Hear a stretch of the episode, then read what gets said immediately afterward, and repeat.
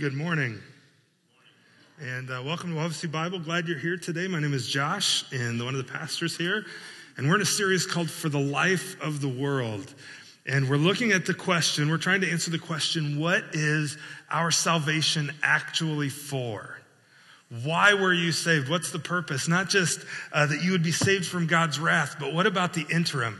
What about your time here on this earth? What is your salvation actually for? And we've looked at it uh, from the perspective of being people who are exiles. Uh, we've been we've been exiled. We we live in a strange land. We're strange people in a strange land. Uh, Peter calls us exiles. Paul tells us that we're not citizens of of this place, but that we're citizens of heaven.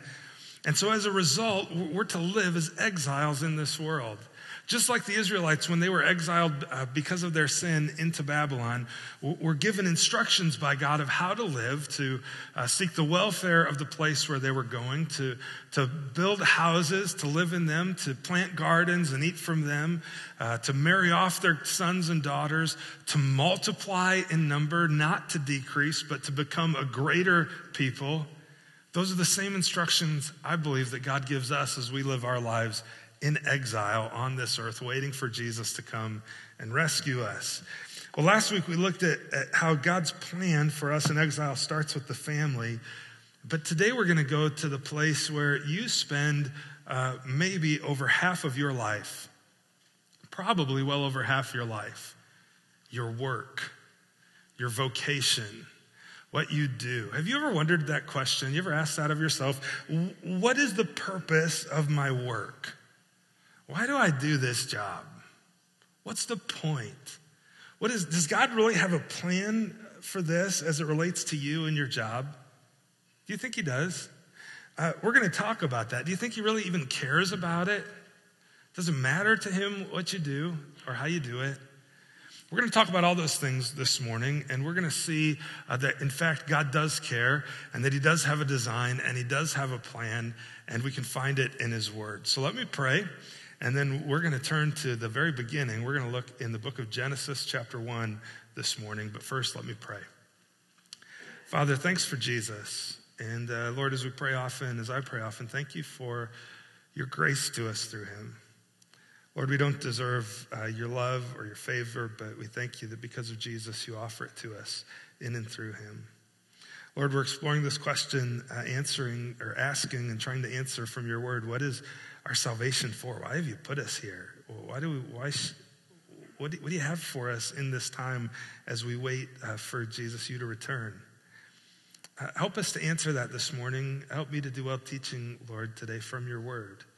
I pray you would teach us. You teach me even as I open your word. I pray too uh, against the enemy who would, uh, who would love to discourage us in our work, who uh, clearly uh, does thwart our work, I believe, at times. Uh, but instead, encourage us, help us uh, to see that you have great purpose in, in our nine to five. And uh, Lord, you love us. And so guide us today, I pray, in Jesus' name. Amen. The purpose of your work. You know, on December 29th, 1972, Eastern Airlines Flight 401 crashed into the, into the Florida Everglades. This was a little before my time. Maybe some of you remember this. Uh, but it killed over 100 passengers. It was the first ever crash of a wide bodied aircraft. And one, it was one of the worst airline crashes still to this day in U.S. history, as over 100 people died. The investigators were later shocked to discover, after their investigation, that in all ways, in every way, the plane itself was functioning rightly well. It wasn't a mechanical error, it, had, it was in perfect working condition. So, what went wrong? Well, the Lockheed jet had been preparing to land when First Officer Albert Stockstill noticed the landing gear indicator, a tiny green light that signals the nose gear, nose gear is locked down, uh, was, hadn't lit up. Yet the nose gear was locked down, and the problem was the indicator light, not the, not the nose gear function.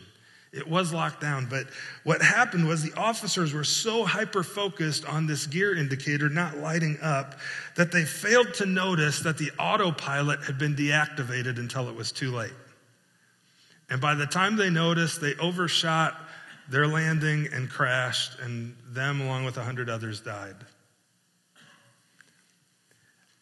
I think that illustrates a little bit sometimes what we do in life in terms of our purpose and even our work that we get so focused on this one little piece that uh, we miss the big picture. And when we miss the big picture, uh, it can be devastating not only for us, but for a lot of other people. And I think as Christians, when we miss the big picture of what our work is for and what your vocation is for, it, it, affects a lot of people, both you, your family, and even those in this world who don't know Jesus. It affects them when we miss the big picture of what our vocation and what our work is for.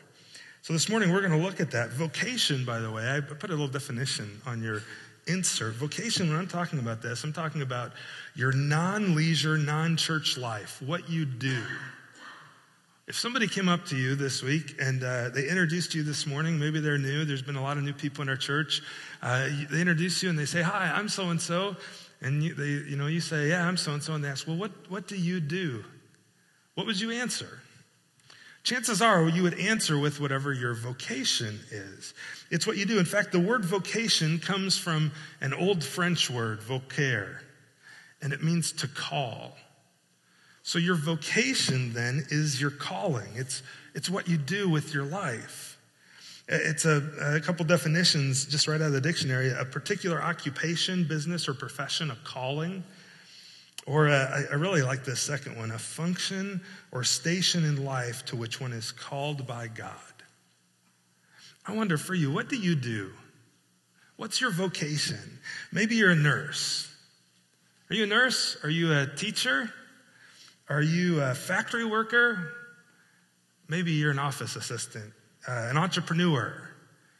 Maybe, uh, like my brother, you're a designer. Maybe uh, you're a musician, an engineer, a salesman, a farmer, an administrator. Uh, maybe you're a student or a programmer or a carpenter. Or maybe you're a stay at home mom. It's a vocation.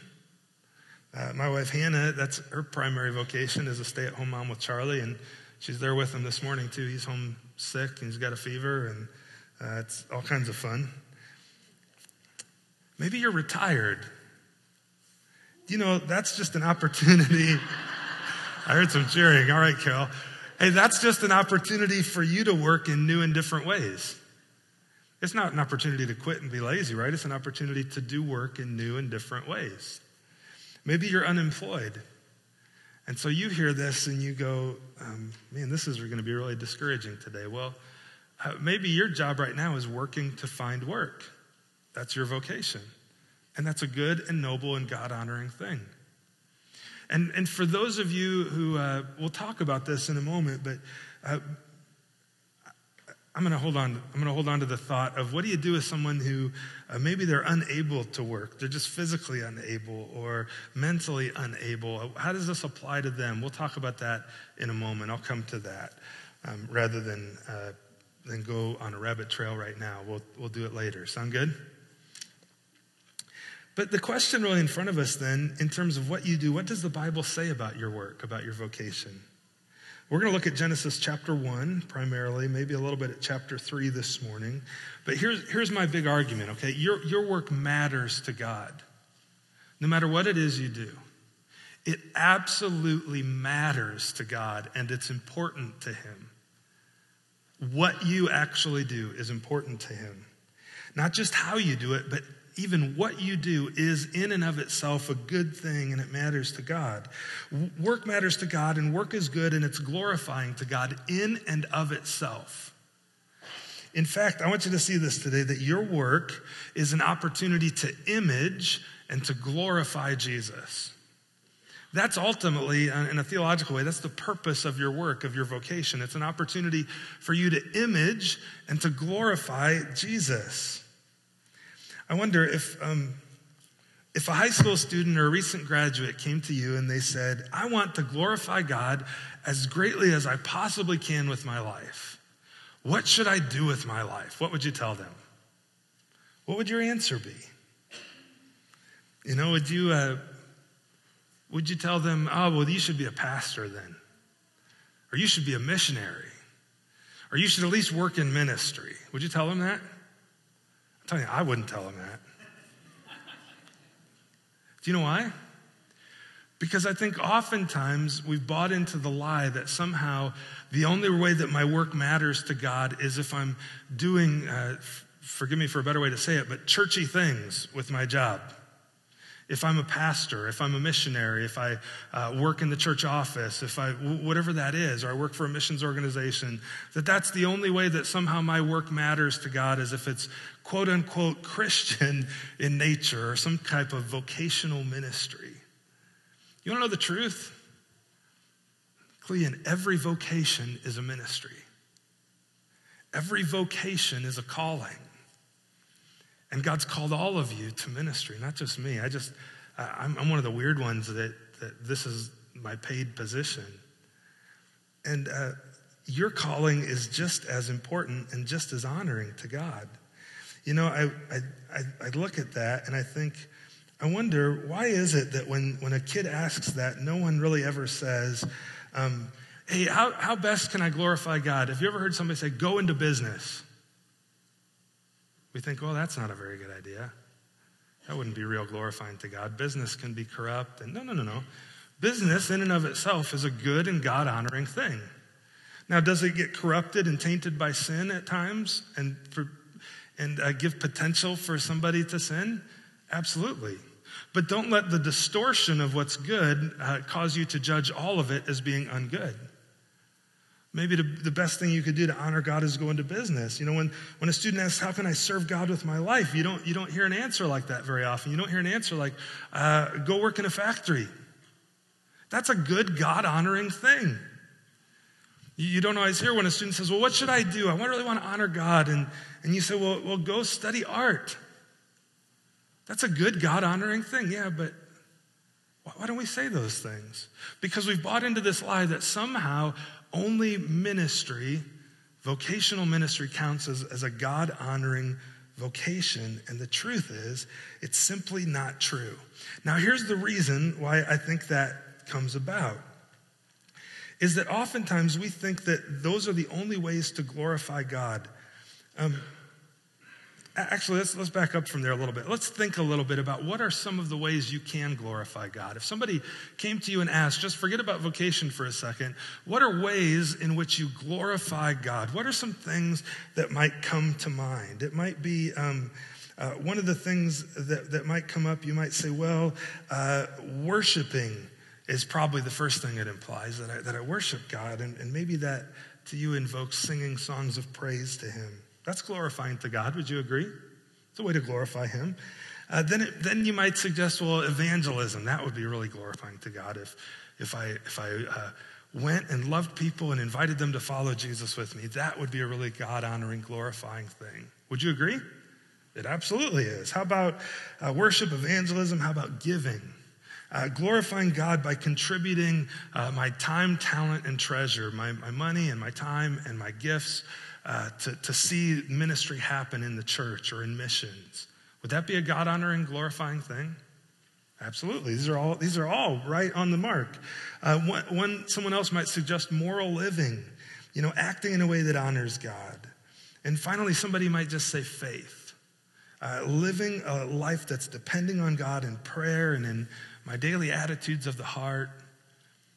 And, and each of those are glorifying to God, aren't they? Worship and and, and giving and evangelism and having faith and living morally, all those are glorifying to God. But you know what? Which one we often leave out and forget?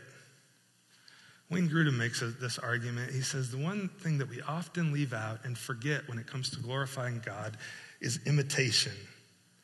That you can glorify God through imitation by imitating one of his attributes. And he writes that God created us so that we would imitate him and so that he could look, look at us and see something of his wonderful attributes reflected in us. In fact, the first chapter of the Bible tells us this. Let's read uh, from Genesis chapter 1, verses 26 through 28. Then God said, He said, Let us make man in our image, after our likeness. Let them have dominion over the fish of the sea, and over the birds of the heavens, and over the livestock, and over all the earth, and over every creeping thing that creeps on the earth. Verse 27 So God created man in his own image. In the image of God, he created him. Male and female, he created them. And God blessed them. And God said to them, Be fruitful and multiply, fill the earth, subdue it, and have dominion over the fish of the seas, and the birds of the heavens, and over every living thing that moves on the earth.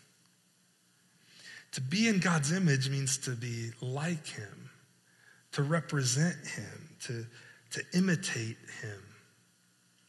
And uh, this verse takes place before Adam and Eve sin. And notice one of the ways that, that, as soon as God talks about us being made in his likeness, what does he say we should do?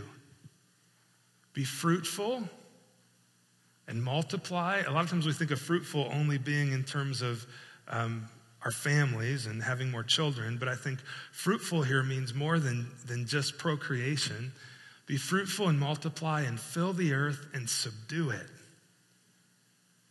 He says, Go, have, have, make, make a family, have babies, fill the earth and subdue it, work it, rule over it, draw out of it raw materials that would make good things uh, for the good and love and life of the world, for my glory, for your joy, for others' good. I wonder what would happen if you'd grabbed Adam and Eve at this point before the fall and you brought them forward to today. First thing we'd do, we probably put some clothes on them. But then the next thing, uh, we handed them, uh, maybe we walk them into the kitchen and we turn on the faucet. What would they do? They would go, wow, this is amazing.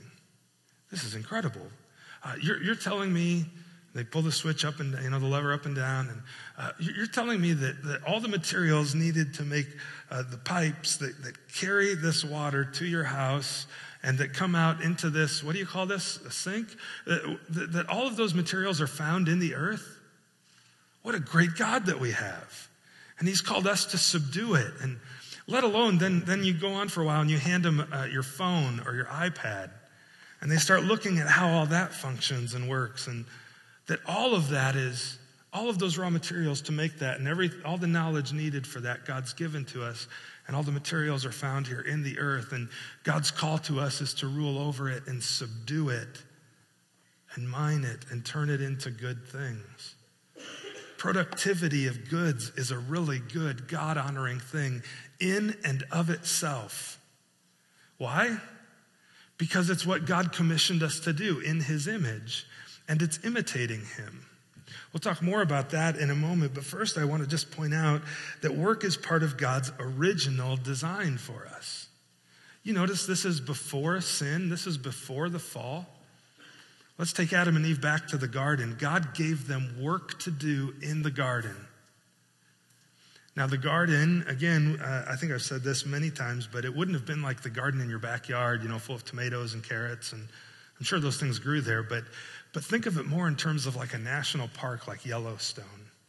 When you read of the boundaries of Eden in Genesis, you realize this is a large mass of land. And Adam and Eve are to subdue it and rule over it and reign over it. They're to reflect and image God in this garden and represent Him there and rule over it as He would. They're the only things in all of creation that God made with the ability to do this. Nothing else can do this in the way that humanity can, because only humanity bears God's image. But notice it's before the fall. And it, it's confirmed again in Genesis 2.15 when uh, we get a repeat of some of the uh, creative work of God when he's creating Adam and Eve, uh, especially Eve in verse 15. The Lord God took the man, he put him in the garden of Eden to work it and keep it. That, that was his plan for Adam and Eve to work it, to care for it, to subdue it. you, you realize that, that God's plan uh, from the time of the garden in Genesis chapters 1 and 2 to, to the end of his story in Revelation chapter 22 is that Adam and Eve and all of humanity would subdue creation, rule over it, reign over it, work hard, and develop that garden into a beautiful city. And that's exactly then what God does later in Revelation. When we mess it up through Jesus, he ends up building the city that he originally intended them to make. That's God's plan. And his plan for work is to take that and develop it and be creators just like he's a creator. Work isn't something we do because sin entered the world. Don't, don't think that when, you, uh, in fact, when you get to heaven, that you're just going to float around on a cloud and do nothing. There's going to be work to do in heaven. Do you know that? It's part of God's original design. And God's original design for us, it's in our DNA. it's part of all that he, he, he looks at and called good. And then on the seventh day, God rested, and we image him too, and we stop and rest and enjoy and find satisfaction in what we've created and accomplished.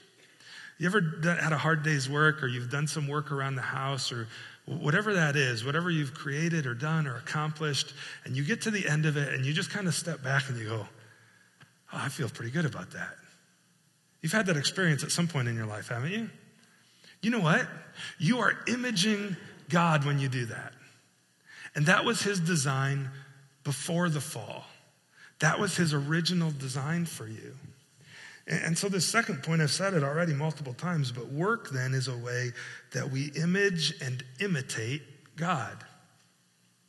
Your work, your vocation, whatever it is, is a way that you image and imitate God. In fact, it might be one of the primary ways that you do it. When you consider all the hours of your life that go into your vocation, when you consider all of the time, cumulatively speaking, that goes into your job and into your work, your work may even be, I don't think it's a stretch to say, it might be the primary way in which you image God in your life. Have you ever thought about that? It's how you imitate him. Well, let's think about, about God and his work back in Genesis uh, chapter 1. Yeah, it says in the beginning, uh, God created the heavens and the earth. And uh, the, the psalmist tells us that he spoke everything into existence.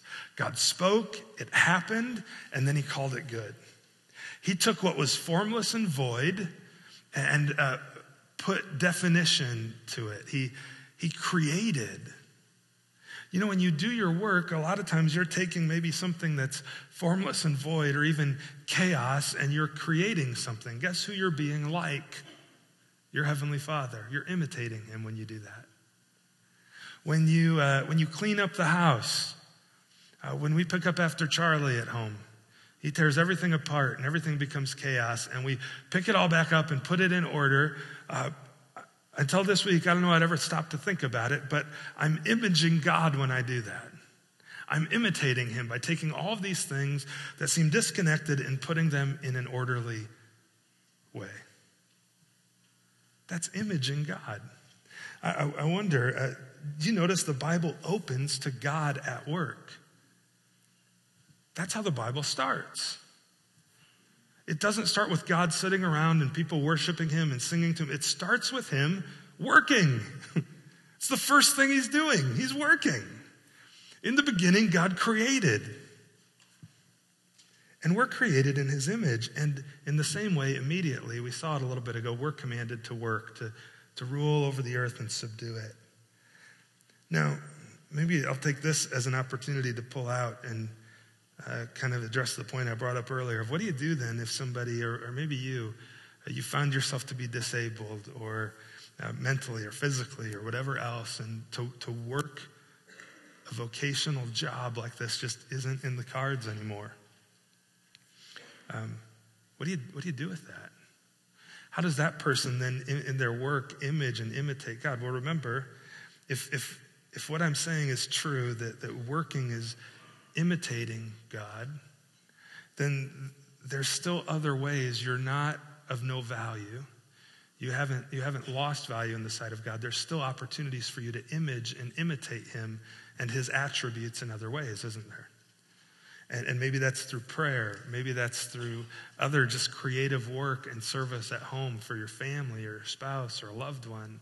There's still things you can do, even if you're not able to work full time in the, the sense that we think of a vocation, where, where you still imitate and image God. So this isn't lost on you, but you may need to think and, and how does this apply then to my situation if that's you? Does that make sense? So let's stop and pause then and think for each of us about our own vocations and situations. I wonder, um, how, how do you image God in your vocation? Let's think about some of these. I, have I've got a list of just a few occupations and wondering what's their value then to God in imitating Him. How about a, how about a contractor? How about a contractor? What's a contractor do? They, uh, they show up, you know, maybe you're adding an addition onto your house, you hire a contractor to do, to, to oversee all the work. And what they do is they, they come in and you, they find out the scope of the work and the sequence of it, and then they hire it out to different people with different trades to come in and do it. Or maybe, depending on the contractor, they actually do some of that work themselves. And what are they doing? Well, they're doing a handful of things. They're, they're creating things that weren't there previously, or, or maybe they're making what was there more beautiful. Do you ever realize like how much of God's uh, creative work was simply for the sake of beauty. No other reason but for beauty. And that's a good thing. And that's worth spending time and resources on. And, uh, but they, they, a contractor would, would coordinate somebody maybe uh, to do drywall and uh, to paint and to do all of these creative things. And uh, as individuals, those subs are all imaging God in that work, and the, the contractor is imaging him by getting it, getting it going and having a plan and thinking through it and having a design and ordering it and orchestrating it. That's all imitating God. Uh, how about uh, an artist? How does an artist imitate God? Maybe, maybe your job is, is in some creative realm uh, maybe in uh, video design or graphic design or whatever else. And how, does, how does a creative person, an artist, imitate God? Well, think of it God is the most creative being, bar none. No one, is, no one else is more creative than him. He created everything we see out of nothing, and, and everything that we see is, is ultimately His and ultimately an act of His creation. Because even, even the beauty that we see in, in art or in design or in anything else, ultimately, God created us to be like Him and to create something, so He gets the credit for it. We're, we're imaging Him by creating and bringing beauty to things. How about, um, how about an accountant? How does an accountant image God? Well, guess who invented numbers? God did. And uh, who, who counted uh, and knows the number of everything and everything that's happening? God does. And an accountant in caring for things and, and keeping things in order is imaging a God who, and imitating a God who has full control and full order and full knowledge of everything that's happening in his creation. Um, we could go on and on in, in a lot of these. Uh, but think about your own vocation. How do you image and imitate God at work? Now, the, purpose of all this, I believe, uh, you know, God tells them to be fruitful, multiply, fill the earth, and subdue it, have dominion over uh, all those things. I think work is assigned to us for, number one, for Jesus' glory, because we're imitating him. Two, for others' good, because uh, your work brings good to other people. And then finally, to, for our joy. Um, most likely, Adam and Eve had days, if not months, to work in the Garden of Eden before the fall. And God wanted them to work. And it, it clarifies that our, our work has distinct value from uh, how we can use it in discipleship and evangelism. To, to, to, have your work matter doesn't mean that you have to be Christian in your work, and you have to uh, um, always, you know what I mean? You, you, I'm trying to think how I can best say this. I should have maybe written this out a little better instead of going from the cuff. But um, I think sometimes we think that for my work to matter, to glorify God, because if, if it's true, our work, its primary purpose is first to glorify God, that, that somehow there has to be some dose of something churchy into my work, you know? Like I've, I've got a witness to five people today in the office, and then I'll glorify God. Or, uh, I don't think so. I think if you, now that would be glorifying to Him, that'd be good. But I think simply by doing a good job, you're honoring the Lord. Simply by doing a good job at your work, you're bringing Him glory. Because, I mean, uh, Paul tells us in, in Colossians, right? He, he says, Whatever you do, work heartily as for the Lord, not for men. I wonder how, how much different you might work, or we might all work, if, if we knew Jesus was the guy in the corner office and he was the guy walking the floor and checking in on us, if we were, knew we were doing it for him, because the truth is, you are. It's to glorify Jesus, it's for Jesus' glory. And it's for others' good. It's for others' good. Have you ever thought, thought out the good that your work brings to other people? Think of, think of your vocation. Think of what good that offers to other people all down the line. Maybe you're, a, let's just take the example like of a baker. A baker buys, uh, buys flour and other supplies.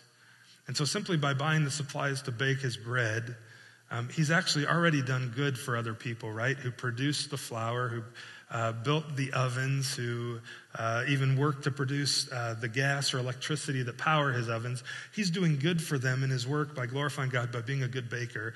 And then when he when he puts all those things in order and creates bread, and then he sells it, he's doing good to everyone who buys it because it it tastes good and it's it's good for their nourishment and for their growth and there, there's a whole sprawling network of good for other people that your work creates. Uh, maybe, uh, maybe you're, you're like, oh, I'm just, I'm a, I'm a janitor. I just clean the floor. You know what? That, that matters to God. It's not just a janitor. God is a God who loves order and loves things that are clean. God just, He likes clean floors. So it's good that you made a clean floor and you're bringing good to other people because now the floor is clean and they're not going to slip and fall and hurt themselves. Do you get it? It's for Jesus' glory and for others' good, and then it's for your joy. There, there's a sense of satisfaction in doing good work. And in that, again, you're imitating God because at the end of his creating all things, he steps back, he looks at it, and what does he say? It's good. It brought him joy. So your work is for Jesus' glory, others' good, and your joy. But here's the deal work has been cursed because of sin, right? Uh, Genesis 3 17 through 19 tells us that there's pain now in our work and toil in it. So it's not always fully satisfying. it used to be in the garden, and it will be in heaven. But in this time, it's not always fully satisfying. Sometimes it's frustrating and hard to do work, but there's still good purpose in it. God still gave them work to do even after the fall. Uh, thankfully, Jesus uh, did it all perfectly, and He redeems us and saves us so that we would be free from those that toil of work in the future. Here's maybe three applications to help you with this. Because we talked about it, you know, just kind of conceptually, and, you know, okay, I can agree with that, that uh, God created work before the fall, and so He has work for us to do. I can, I can agree to the fact that, um, that, that my work, in my working, whatever that is, whether it's a stay at home mom or a, a, professional business person or whatever that is, it, it imitates God. I get that. I get it that it's for, for God's glory, others' good, and my joy, but, but what do I do?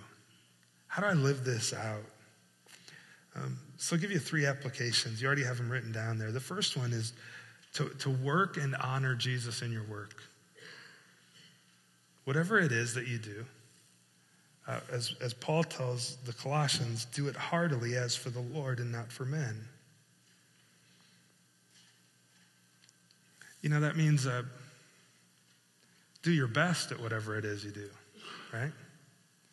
Don't just do enough to get by, or don't just uh, do enough so that nobody really notices, but do your best. I mean, how many of you would ever tell your kids, in whatever they're doing, I hope you wouldn't. I don't, I don't know any parents that, that would or have. Their kids, don't do too good of a job with this. Because somebody might think you're, you're bragging when you do it, or they might think that fill in the blank, right? Don't, don't, don't do too good. Just, just do okay.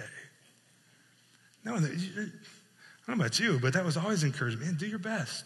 How has God gifted you? For me, those gifts are in, uh, in design and music and, and, teaching, things like that. Like, um, I need, I, if I don't do my best, guess what?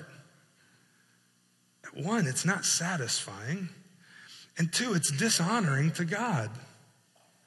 And so then I, I, fail on all three of those things of giving Jesus glory, others good, and me joy because Jesus gets less glory because I didn't do as good of a job as I could have. Others get less good because it's subpar work. And I get less joy because it's simply not satisfying to only kind of do it half heartedly. Would you agree? So, whatever it is, find what you need to do and work hard at it and honor Jesus in it. Here, here's a second thing you might consider guard yourself against idolatry and idleness. Those are two different sides of the spectrum, aren't they? On the one side, your work can turn into idolatry if you're not careful. And all of your identity gets wrapped up in what you do. And so your description, when somebody asks, who are you? What do you do? Uh, you, your, your identity is so wrapped up, like for me, my identity could be so wrapped up in being a pastor that if someday I would ever, uh, God would open a door for a different vocation or something else and I would pursue that, if I'm not careful, if my identity is so wrapped up in being a pastor, if somehow that's taken away from me, then, then I crash and burn because really what's happened is that vocation has become an idol. You see this a lot of time with, uh, a good example of this, and I've seen it in some in my family's life, some of my brothers, like uh, athletics becomes an idol, right? They're pretty good athletes, but when you compare that to a Division One athlete, it's really not that great of an athlete. And so everything crashes down when you realize you're probably not that good. You were good in a small town, but you're not that good anymore. And it all crashes down, right? Don't let your vocation become an idol. Mom, if you're a stay at home mom, it's a good thing, it's a great thing, but don't get your identity wrapped up in that because guess what? If those kids become an idol, they're going to move out someday and then you'll be crushed. Now, the other side is not idolatry, but idleness, a different type of idol. I just go, eh, I can get by. I'm not really going to work too hard. I'm just going to slack my way through. I just nine to five, and then I can go do what I want. You know, I'm just, I'm just doing this to get through. Don't, don't be idle and lazy. That's dishonoring to the Lord as well. And either one can be a trap. We've got work to God, but it's from God, so don't idolize it. It's not God. But don't be idle either, because again, you've got work to do from God. a good book, uh, I'll share with you later. I, had a stack of books I was going to bring uh, to offer if anybody would want them. Um, but it's called The Gospel at Work, and it's really helpful. And then uh, we'll talk about this here as we close. Discover Christ's vision uh, for your vocation. And you might do this by asking yourself just three questions about your vocation and how do you uh, give Jesus glory, others good, and, and you get joy out of it. Think about your vocation, whatever it is right now. How can I reflect in my work that I'm made in the image of God? How can you reflect? Where, where, in other words, where are you creating and innovating in your job? That's reflecting Him and image, imaging Him. Where are you bringing what was once formless and void into order? That's imaging Him. Uh, where are you exercising dominion and subduing the effects of the fall? Bringing justice and righteousness into play. That's imaging Him. Where are you creating beauty? As I said, much of what God created was simply for the sake of beauty. He just looked at it and called it good. Uh, two, two guys that um, you might look at in terms of their work in the Old Testament, the book of Exodus, uh, uh, Bezalel and Aholiab. They're two guys who created the tabernacle. And, and talking about this whole issue of beauty, uh, the amount of wealth that was spent on this tent that wandered around the desert is incredible. But these two guys had incredible skill in design and craftsmanship, and God entrusted them with designing and building this tabernacle and all the intricacies of it. And they did that, and, and for a lot of it, the only purpose of it was for beauty. So, where are you bringing beauty into being? Uh, the second question you can ask yourself is What's the role of my workplace in my faith? Why do you think in God's sovereignty He placed you in that job?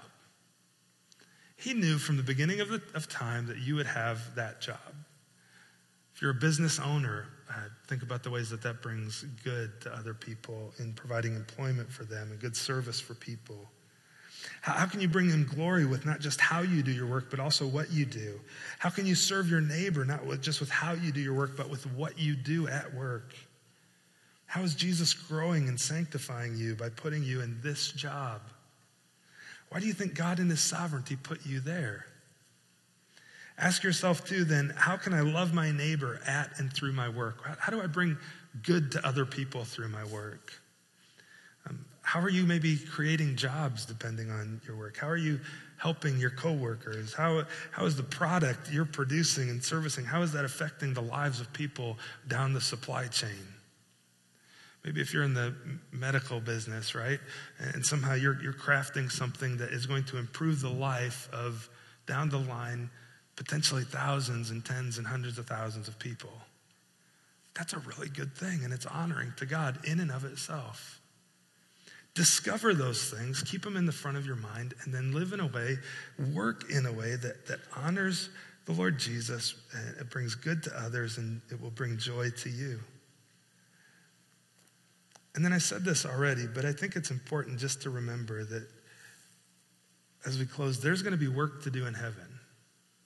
That, that all of this life, loved ones, is really a tune up for eternity. It's getting you ready for eternity. And uh, the, the work uh, that you do now, and the way that you work, and the way that you honor God, uh, is actually going to reap reward and uh, levels of responsibility for you in heaven. Don't, don't think that uh, I'm going to get there and then I'm just going to kick back and relax. No, there's going to be things for you to do. God has work for you, and that's a good thing. Um, this week in your 110 group, you're going to watch the video called uh, Creative Service. And it's a, about a 20 minute video. Again, you can watch it online if you're not part of a 110 group or if your group missed. Um, go to wawaseebible.com backslash flow, and the password is wawasee. It's in your bulletin insert. And uh, it's going to give you, again, another perspective on how the good of your work influences so many other people and brings glory to God. Don't be discouraged in your work, but do it with all your might as unto the Lord. Now, one final application piece. In your bulletin, Pastor Kirk mentioned it. Um, uh, two weeks from this coming Friday, we're hosting uh, an all day retreat uh, video conference seminar here at the church called Work is Worship. Uh, we've got uh, some of these posters if you'd like one. I've talked to some of you. You've talked about bringing a handful of people from your work here uh, to be part of that. It's a great thing. The cost is $25, and you have to, you have to register online. Um, if you can't, call the church office. We'll figure something out to help you with that. Um, but the cost is $25 and includes lunch that day. And uh, just uh, before I close here, I want to show you a video promo for this event. And that's just one way you might apply this and learn more about this truth of that your work matters to God.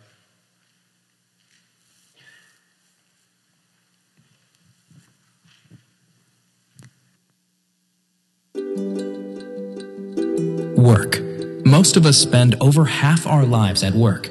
Whatever it is you fill the 9 to 5 with planting crops, building cars, taking care of patients, teaching students, or running a business. Work is where most of life happens.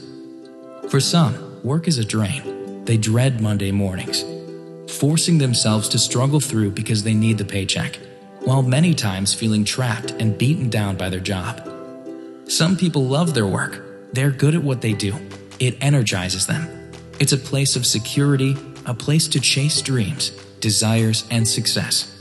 At work, they find fulfillment. We often forget to connect our faith to our work. We don't consider the reasons God may have us at our job. We don't think about the purpose and meaning we could bring to our work. We simply focus on how it makes us feel. But what if we saw our work as an opportunity to worship? As Christians, we are called to serve Christ with our lives. For a few, that means working as a pastor, a youth minister, or a missionary. Others serve the church by teaching children or singing in the choir. But when Sunday is over, most of us return to our jobs outside the church. For us, our mission is in the marketplace. We may not be the kind of missionary who moves to the far regions of Africa, but around the conference table, around the water cooler, or around the cubicle, we have an opportunity to worship the God who created us. He gave us skill, He gave us passion, He gave us work. When we do our jobs with excellence and integrity and diligence, it's an act of worship. We are displaying God's craftsmanship to the non believing world around us. We are earning the right to be heard. We don't see a divide between Sunday and Monday, between the sacred and the secular. We've been invited into parts of the world that a pastor or traditional missionary will never see. We have conversations with people who would never set foot in a church. Whether we love or dread our work, we choose to turn the focus away from ourselves and towards the mission God has for us. Church is not the only place we worship, and Sundays are not the only days on our calendars that have meaning. Every day on mission for God brings us great joy. Like the heroes before us, we can be modern day Noahs and Josephs and Peters who are called with a purpose. God has designed us. He created us to work and to worship. For us, work is worship.